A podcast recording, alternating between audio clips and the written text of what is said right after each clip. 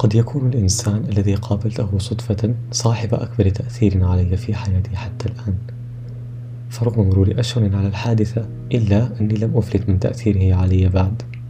متى ما اختليت بنفسي يعود وجه رائف أفندي الصافي والمبتعد عن الدنيا قليلا بنظراته التي تجعلك راغبا في الابتسام لأي إنسان تصادفه في حياتك.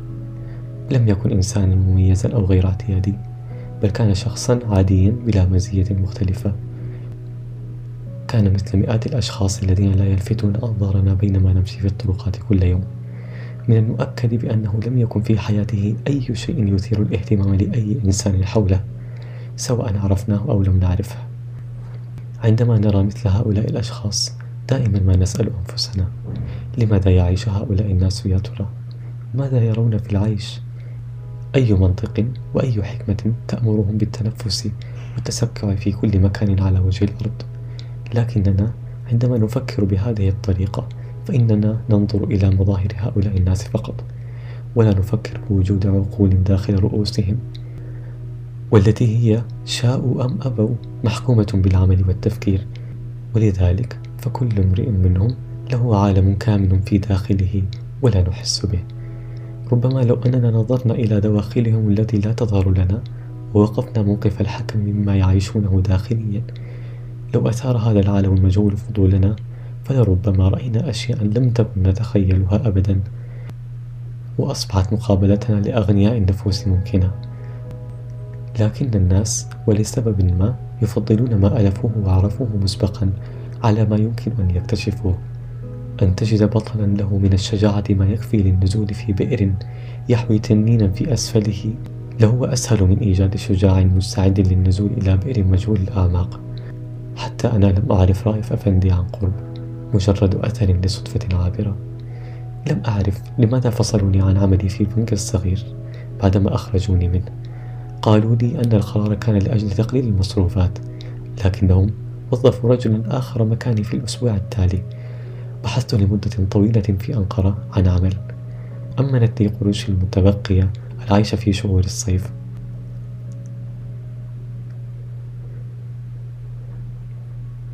لكن الشتاء الذي كان على الأبواب حتم علي التوقف عن النوم في غرفة الأصدقاء وعلى مقاعد الحدائق. فليس معي ما يكفي من النقود حتى لأكل أي شيء في المطعم الذي ستنتهي رخصته قريبا. ورغم أني أعرف أن نتائجها لن تعلن أبدا إلا أن عدم إعلان نتائج امتحانات القبول الوظيفية الكثيرة التي دخلتها كان يثير حزني. عندما كنت أتلقى ردهم بالرفض بعد تقدمي للعمل في المتاجر ومن دون علم أصدقائي كنت أتجول يائسا قانطا حتى أنصاف الليالي. لم أنس وضعي البائس حتى عندما كان بعض المعارف يدعونني لطاولات الشراب بين الحين والآخر.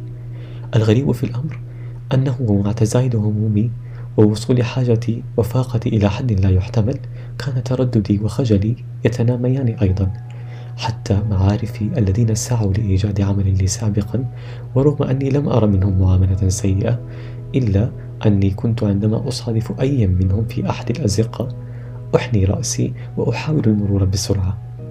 تغيرت حتى على أصدقائي الذي أطعموني مجانا حين توسلتهم وأعاروني نقودهم بلا تململ.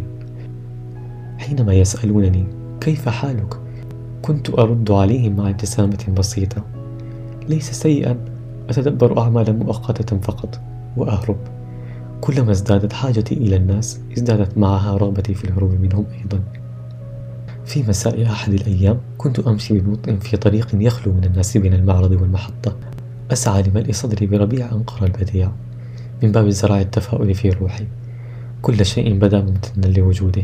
ابتداء من الشمس التي كانت بانعكاسها على زجاج مبنى الإصلاحية تخنق مبنى المرمر الأبيض في ثقب بلون الدم مرورا بالدخان الذي يعتلي أشجار الأكاسية وشتلات الأرز. وذلك الذي كان ضبابا أو غبارا لم أعرف ما هو. والعاملون المحدودون الخارجون بملابسهم المؤترئة في صمت من مكان الإنشاءات. والإسفلت المختوم بآثار إطارات السيارات. كلهم كانوا يشعرون بالامتنان لوجودهم. كل شيء كان يتم قبوله من الناس كما هو. في هذه الحال لم يكن يبقى لي شيء لأفعله أو أسعى لأجله. بينما أنا هناك مرت من جانبي سيارة مسرعة. عندما التفت ونظرت إلى السيارة ظننت أنني أعرف الوجه الذي كان خلف الزجاج. بعد خمس أو عشرة خطوات توقفت السيارة وفتح بابها. كان صاحب السيارة هو حمدي أحد أصدقاء المدرسة. أطل برأسه ثم دعاني. مشيت بمحاذاة السيارة. إلى أين أنت ذاهب؟ سألني حمدي. لا مكان أتمشى فقط. تعال لنذهب إلى بيتي. أخلى لي مكان بجانبه دون أن ينتظر جوابي. أخبرني أنه كان عائدا من جولة في مصانع الشركة التي كان يعمل بها. أخبرتهم بالتلغراف أنني قادم. أعتقد أنهم تجهزوا لقدومي وإلا لم أكن لأجرؤ على دعوتك. قال حمدي فضحكت. لم أرى حمدي منذ فصلت من البنك. اعتدت أن أراه في الماضي كثيرا. كنت أعلم أنه يعمل كسمسار مكائن. وفي نفس الوقت كان مديرا معاونا يتقاضى مرتبا جيدا جدا. في شركة نشاطها يتعلق بالغابات والخشب. لم أطلب مساعدته أثناء بطالتي وبحثي عن العمل. لأني ترددت خوفا أن يظن أني جئت إليه لطلب المال وليس للبحث عن عمل. هل لا زلت تعمل في البنك؟ سأل حمدي.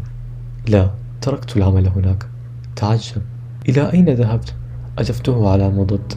لا مكان محدد. تفحصني بنظراته من رأسي إلى قدمي. نظر إلى ملابسي. لا بد أن يكون قد ندم على دعوته إياي لمنزله. ربطت وديا على كتفي مبتسما وقال سنتحدث في المساء ونجد حلا لا تقلق. كان يبدو واثقا من نفسه ومسرورا من حاله. ذلك, ذلك يعني أنه وصل إلى درجة رفاهية تسمح له حتى بمساعدة معارفه. حسدته. كان يسكن في بيت صغير ولكنه لطيف وله زوجة دميمة قليلا ولكنها قريبة من القلب. قبلوا بعضهم بجانبي من دون أي حرج. تركني بعدها حمدي وحيدا وذهب للاغتسال. بقيت متسمرا مكاني وسط غرفة الضيوف من دون أن أعرف ماذا علي أن أفعل. لأنه لم يعرفني على زوجته. كانت زوجته تتفحصني خلسة وهي واقفة بجانب الباب. فكرت لمدة. غالبا أنه غاب عن ذهنها قول تفضل اجلس. لكنها خرجت بعد أن ارتأت أن لا لزوم لفعل ذلك.